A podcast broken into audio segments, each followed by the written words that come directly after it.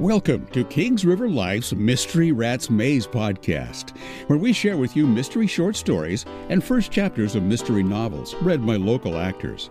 This is a special bonus podcast and a little bit different. It's an excerpt from the audiobook of Death in Rancho Las Amigas, written by Gay Toltl Kinman. The audiobook is read and produced by actor and mystery author Harley Jane Kozak. The full audiobook is available on Audible. Now, the heroine of the book has left her home in California, hoping that a month in Taos will help her to heal from the sudden loss of her husband.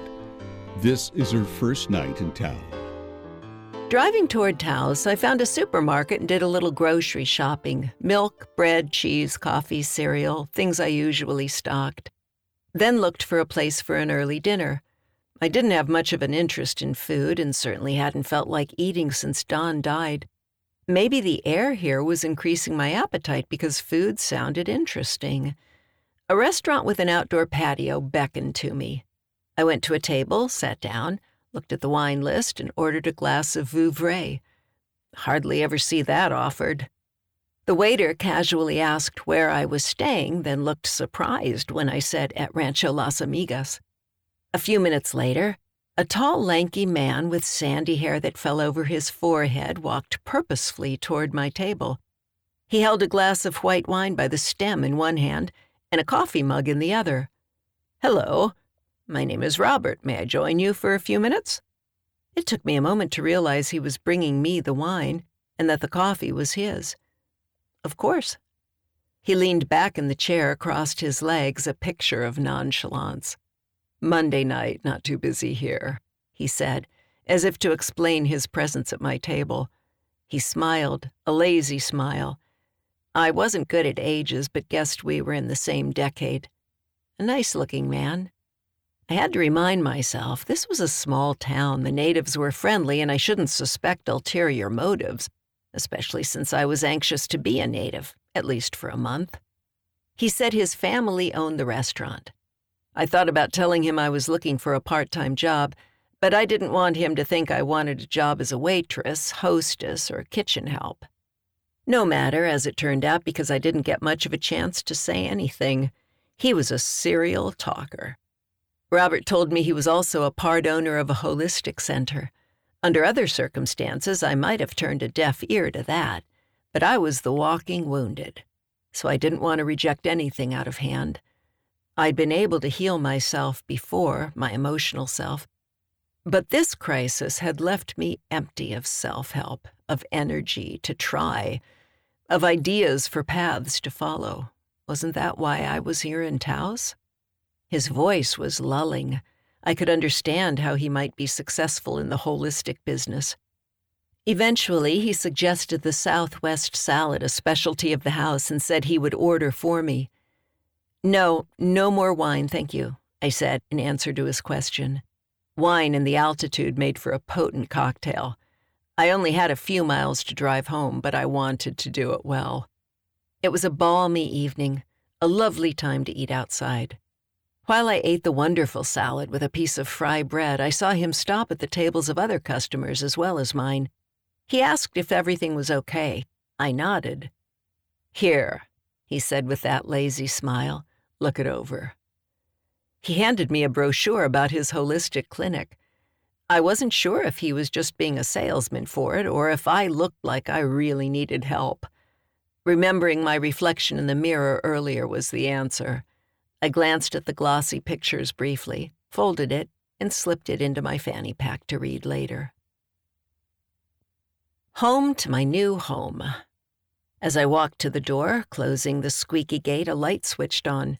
Motion sensor, I guessed, and was proven right a few minutes later when I went inside and it went out. White lace curtain on one rod, a small dark red Indian blanket on another. I closed both over each of the windows. I showered and put on a muumuu, my nightgown, while traveling. When I turned the light out, it was completely dark, even after my eyes adjusted. I got up and parted the heavy curtain an inch. The only light outside was a glow in the distance from Taos. It was so dark. I didn't know if there were people in the other buildings. I guessed there must be. There had been two pickup trucks and a car in the parking lot. Even so, their lights would be seen on the other side of the building, not this side.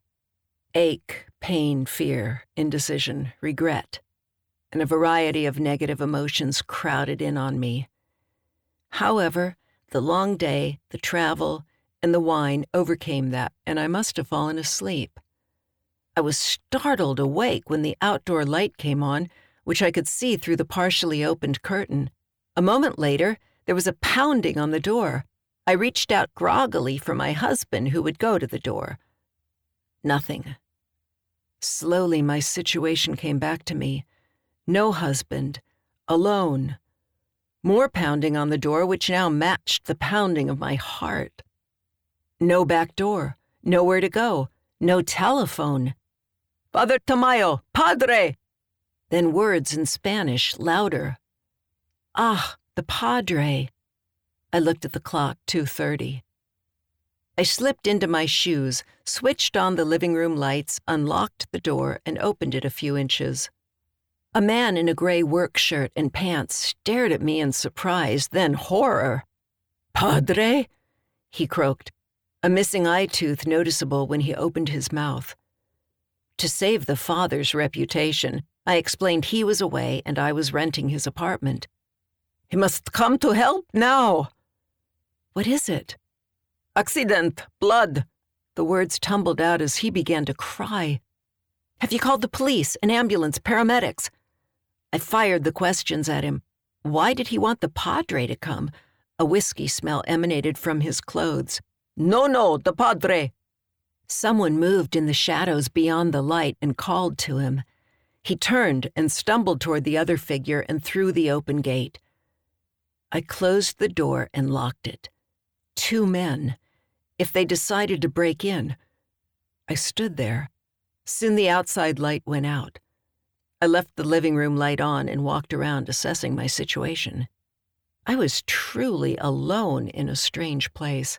I shouldn't have come. I should have stayed home where everything was familiar and safe. What had I been thinking? I should have asked if there was anyone else living here. I should have looked for a place in Taos where there were other people around. My thoughts raced and my heart palpitated so fast that I thought I was going to faint. I went into the bedroom and sat on the bed. The light from the living room meant the bedroom wasn't in total darkness as it had been before. The crucifix, it reflected a little light and gave me a feeling of calm. The men wanted the padre. They were not looking to harm anyone, they were trying to save someone from harm. Then I considered I had gone backpacking and camping many times on my own. Why should I be afraid now? I stretched out and pulled the sheet and blanket over my head like I was a child protecting myself from the under the bed monsters. As long as no part of me hung over the bed or was exposed, I was safe. That was my childhood belief.